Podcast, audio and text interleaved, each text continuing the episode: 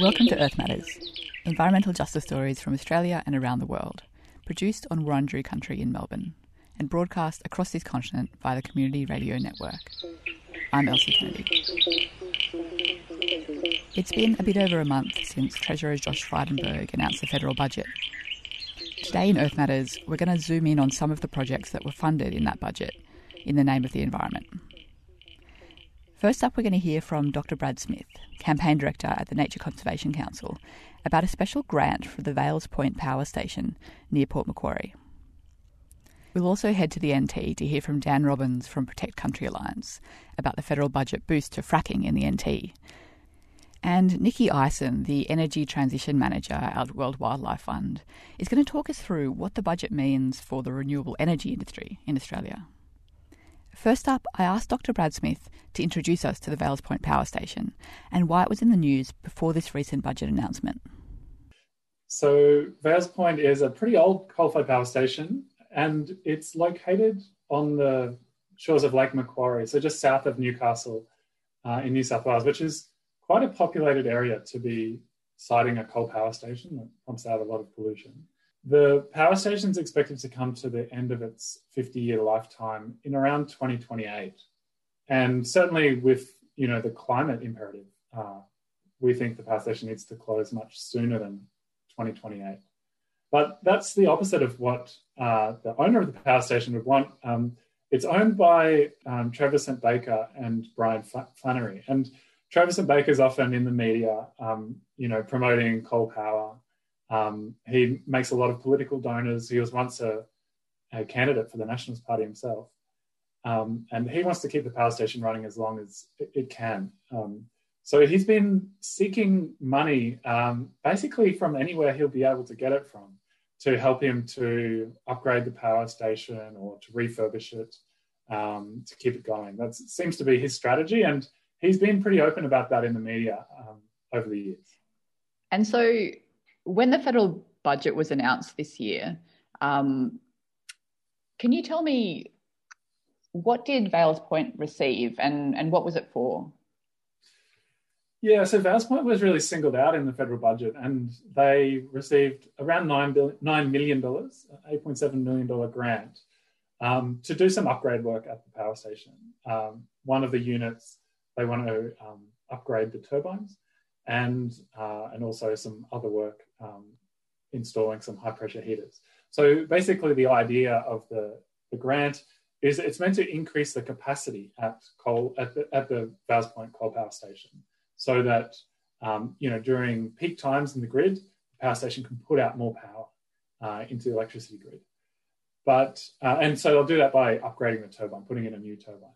Um, but you know this, so I think first step is the federal government just handing out $9 million to a coal-fired power station is outrageous. And, and just to lay out how outrageous it is, Trevor St. Baker bought this coal power station back in 2014 from the New South Wales government for $1 million. So less than the price of an apartment in Sydney. It's now worth, according to the company estimates, around $700 million. But they've made $699 million on this transaction. And now they're going to the federal government to get another $9, billion, $9 million of taxpayers' money. Um, I find that completely outrageous. Um, but anyway, the implications of the upgrade will mean that the power station can produce more power, um, which will mean it can produce more pollution as well. If they run that power station, you know, to, at peak loads at higher at higher capacity than they currently run it, then of course it'd be putting out more carbon dioxide and also putting out more of all these other pollutants we're concerned about. Um, and the other thing that I'm worried about is that, that this is helping the power station to extend its life. So, you know, we know with climate change, we need to have a steady phase out of coal power and a steady phase in of clean sources of power like solar and wind, backing them up with, with storage like batteries and pumped hydro. Um, but these kind of handouts actually slow down the transition and help, you know, this coal baron to keep his power station running even longer. So that's a big concern as well. The upgrade is also going to reduce carbon emissions by a small amount. two percent. I, I, read. Um, some people might say that could be a positive thing. Uh, what what what do you say to that? You know, part of this whole process is that a lot of this has, has is going on in a kind of with a with a veil of secrecy. So, um, you know, the Vales Point Power Station has to apply for a grant. No one else has been asked to apply for that grant. That's a that's a special um, grant just for them. And what the criteria are for that the federal government will use to assess whether this is a good use of money is also um, something that the public haven't been told about, which I think is, you know, a pretty basic standard of accountability for $9 million of taxpayers' money.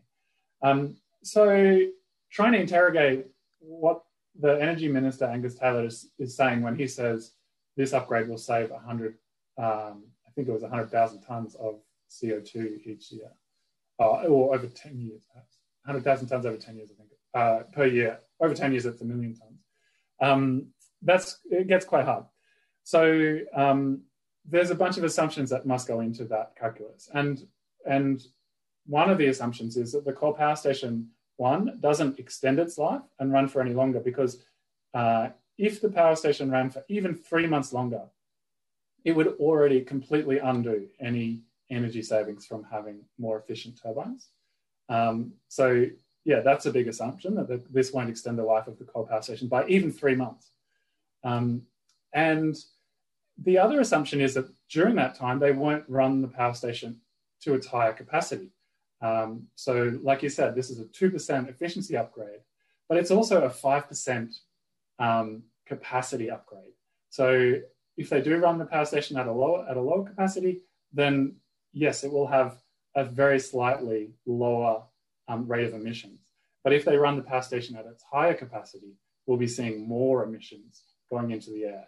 And I think the danger with all of these kinds of comparisons is if you're comparing this coal power station um, with the efficiency upgrade compared to the coal power station without the efficiency upgrade, you say, oh, it's a 2% improvement. But if you compare this power station to any other source of power, whether that's gas, hydro, solar, wind, the amount of emissions coming out of this coal power station are just astronomically higher. It's a very dirty way of generating electricity. So, you know, the, that risk is there. If, if this upgrade helps the power station to stay in the market even three months longer, then actually the federal government is handing out money to encourage more pollution, not to reduce it. Mm. And I know that the Nature Conservation Council has been talking a bit about air pollution at Vales Point. Um, what are the concerns around that? That particle pollution is is probably the main one that most air pollution uh, specialists are concerned about. Uh, but there's a range of other things like sulfur dioxide and nitrogen oxides that also add to the pollution burden. And um, you know we have some limits in Australia for those all of those pollutants, um, and sometimes we we breach the the levels. Um, but for a lot of these pollutants, our standards in Australia are far behind other places in the world. Um, our particle pollution standards are very good, but our standards for sulfur dioxide and nitrogen oxides are shocking. So, for, an, for example, at Vales Point, the limit that they're allowed to emit at that station is around six times higher than other places in the world if you were to run a coal-fired power station in Europe, US, Japan, even China or India um, have much higher standards for sulfur dioxide and nitrogen oxide pollution. Will the upgrade fix any of the issues around the dangerous pollutants that that the power station is is releasing? That's no. The short answer is no. So all they're doing is upgrading the turbine. And one of the things we're calling on the company to do is upgrade their pollution controls because that won't fix the climate issue. So this, this plant is still a problem for climate change but at least they can reduce the um, the local and you know Sydney wide actually. So the, the pollution plumes from this power station and the others around it um, have been shown to travel into around the whole Sydney region. Um, at least you could reduce the health impacts and you know the hundreds of millions of dollars in health costs every year from the power stations by just upgrading to international best practice pollution controls. But no, the, the company isn't proposing to do that. They're just um, trying to increase the capacity of the plant to put in a new turbine, um, you know, which would extend the life of that turbine. Um, but yeah, not improve any of the pollution controls, unfortunately. Mm. And that brings me to my last question, which is, yeah, what what are the next steps for your campaign? We've had some really exciting news this week in New South Wales with a new um, electricity infrastructure plan um, that's going through Parliament right now as we speak, and um, it's a it's a big change and it's a really um, an ambitious change to bring much more renewable energy into the New South Wales electricity.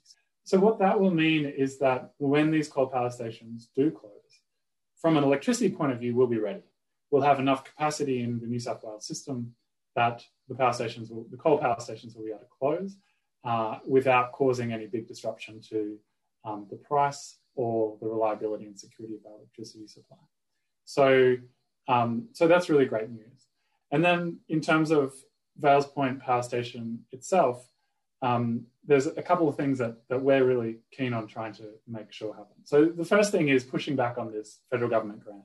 So like I said, the Vales Point um, owners still have to make a submission to the government. Um, the government still has to finally hand over the money.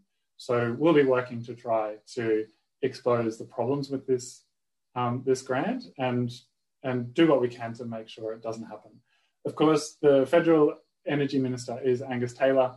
Um, so you know he's you know he's no um, stranger to scandal, and um, even though this grant is pretty scandalous, um, you know there's a chance that they'll decide to hand over the money anyway. Um, that's the first thing, and then the next thing, like I said, is around um, trying to improve the pollution controls at Vales Point, um, because you know really there's there's kind of two things that need to happen here. One, we need to bring forward the closure dates for these coal power stations so that they're polluting less and so that we're moving to cleaner sources of power. But while they are still in the grid, and like I said, these guys plan to keep running this power station as long as they can, um, we want to try and reduce the, the health impact. So, um, yeah, we'll be working with, with other groups to try to convince the EPA to ratchet up some of those uh, pollution license limits um, and try and make sure that Vales Point is, is getting a bit closer to what's considered best practice in terms of limiting, especially things like the sulfur dioxide and nitrogen oxide pollutions that are pretty easy to control. They can reduce those, that pollution by well over 90%. Um, yeah, if they just are required to fit those kinds of pollution controls. That was Dr. Brad Smith, Campaign Director at the Nature Conservation Council, talking about a special grant for the Vales Point Power Station near Port Macquarie. You're listening to Earth Matters on the Community Radio Network. Today, we're taking a look at some of the projects funded in the federal budget in the name of the environment.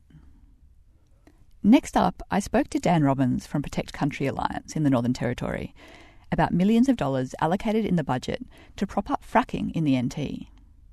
I asked Dan to describe the Beetaloo Basin for us, one of the largest gas reserves in the world, and one of five gas basins the federal government wants to open up to fracking. The Beetaloo Subbasin is like a 28,000 square kilometre area in the middle of the Northern Territory that holds around 70% of the NT's shale gas deposits.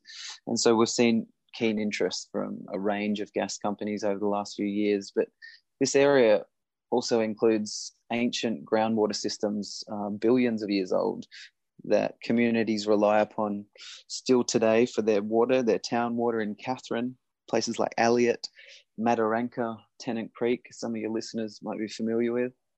And the Beetaloo Basin is largely made up of Aboriginal land, so native title has been granted to a number of uh, areas across that area of the Barkly region.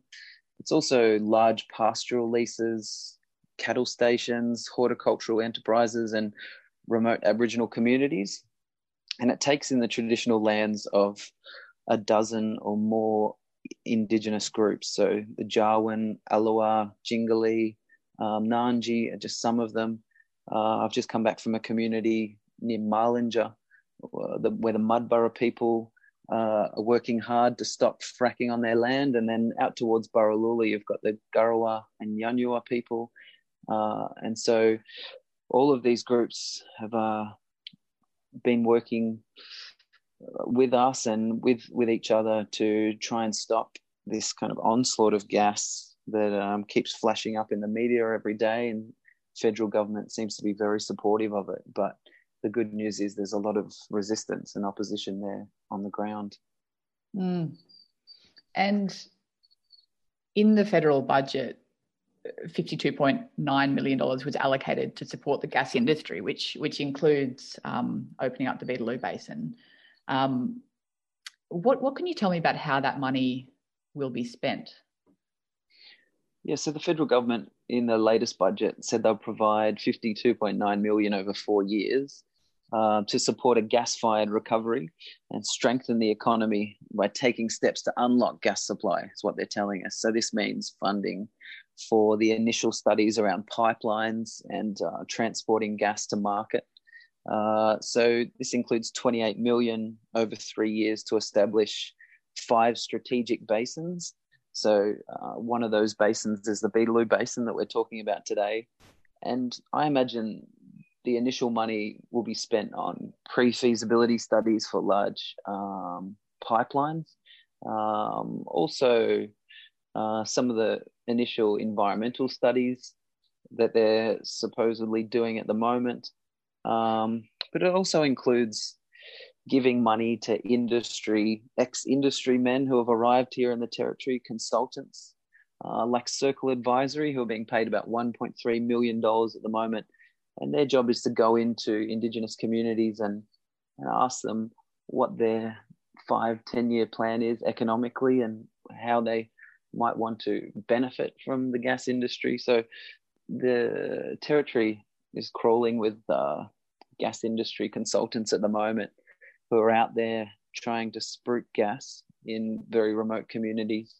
And this federal money will be used to pay some of those um, some of those consultants to do that initial work that I guess makes it easier for gas companies once the trucks start rolling in. Mm. And that the budget was announced about a month ago now. Um, what, has been happening in in that month? What what kind of movement has been happening in, in communities and and around these gas wells? Yeah, so I guess in the past few weeks we've seen companies like Origin Energy um, and smaller players like Empire Energy on the ground with their drill rigs, um, rushing to get data out of the ground. So they're not fracking per se; it's more vertical drilling to get um, data as to how much gas and what kind of gases can be found in these areas. And uh, Empire Energy are just trying to hold up a flag and say, look, we've found some gas, so we deserve this federal money. Everyone knows there's this pot of money in Canberra and they're, they're all rallying for it. Uh, Origin Energy rushed to, to find some data and prospective gas, but they haven't been as forthcoming. They haven't really found as much as they were looking for. Um, we've also had uh, a number of companies uh, talking about asking for federal money around building large pipelines. So whether that's Jemena, who's a big pipeline uh, company across Australia, uh, they've been suggesting some extensions to their pipelines um, heading through this area of the Beetaloo Basin. Uh, then we've got Central Petroleum, who are down just below Alice Springs. They want to run a pipeline from uh, the Amadeus Basin, just below Alice Springs, all the way down to the Moomba area of South Australia. So mm. we've just seen um, media release after media release of gas companies, not so much um, saying, yes, we'll start tomorrow, but just saying, if you give us this amount of money, we can build these pipelines. So there's a lot of people uh, rushing to get this this federal money at the moment.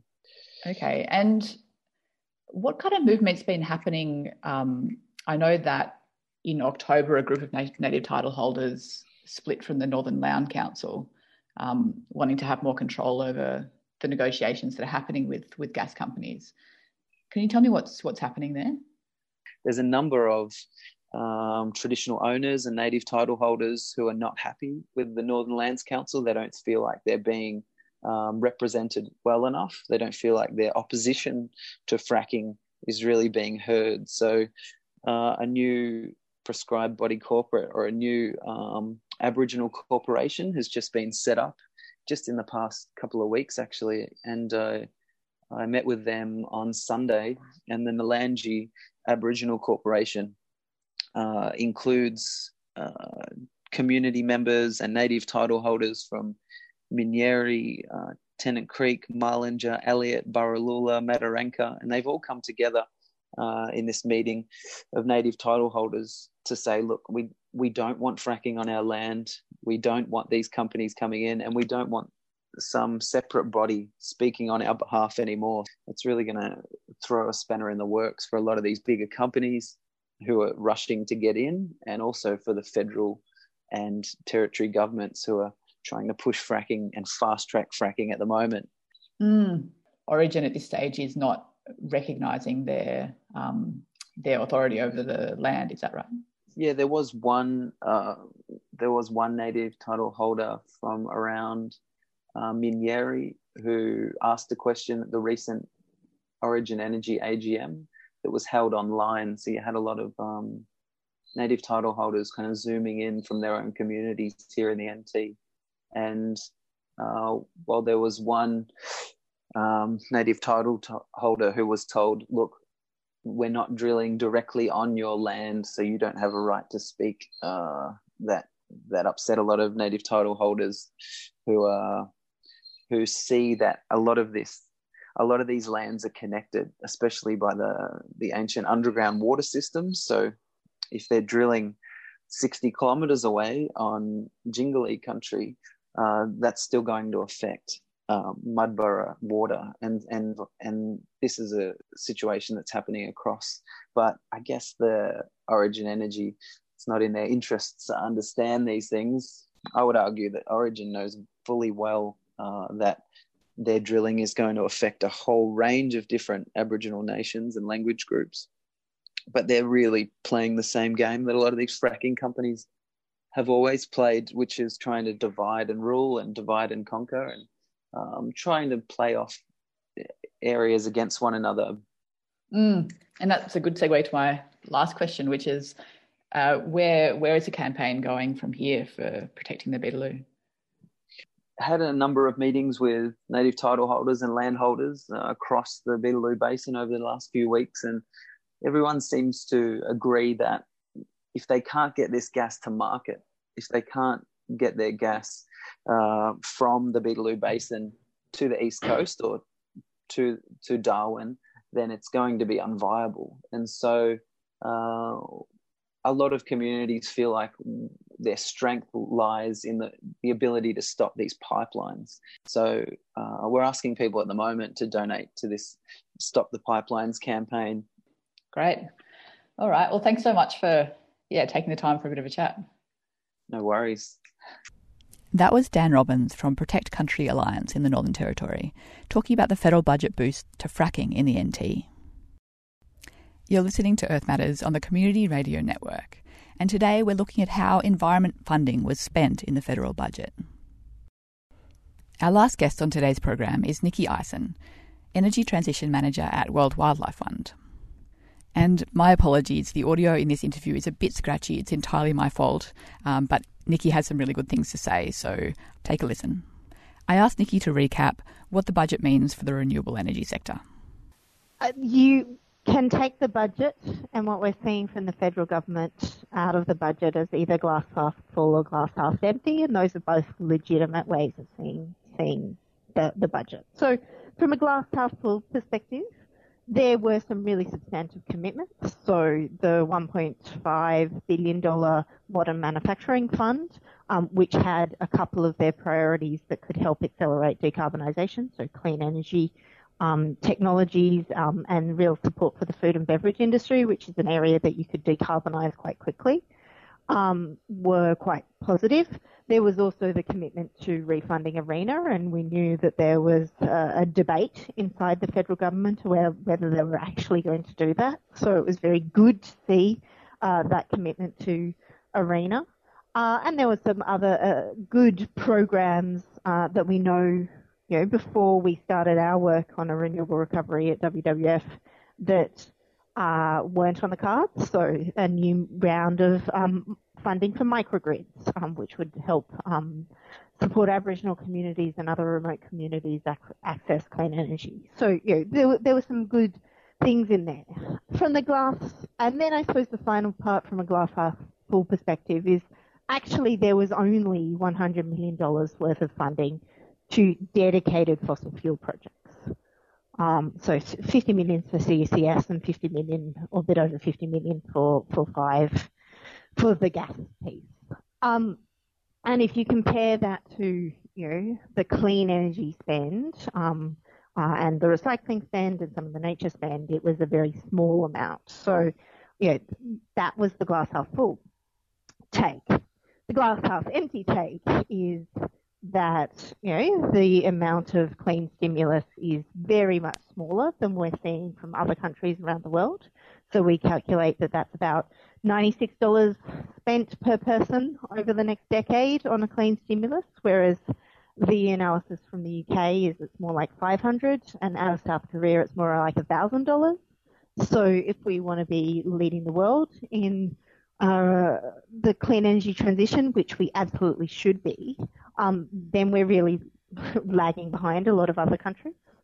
And then the other glass half empty piece is there was a lot of ambiguity in some of those announcements. Um, some of the funding could be could go to false solutions like hydrogen from fossil fuels, um, or more investment in CCS, or even more in, uh, support for gas infrastructure. So there there is a lot of ambiguity in some of the funding commitments. Uh, and then finally, certainly that gas commitment you know, could unlock even for more funding um, in, in, a gas-fired recovery down the track. And so certainly, you know, there's a big risk there. You've been listening to Earth Matters, Community Radio's National Environment Justice Program. I'm Elsie Kennedy. If you missed any of today's show, you can find our podcasts at 3cr.org.au forward slash Earth Matters.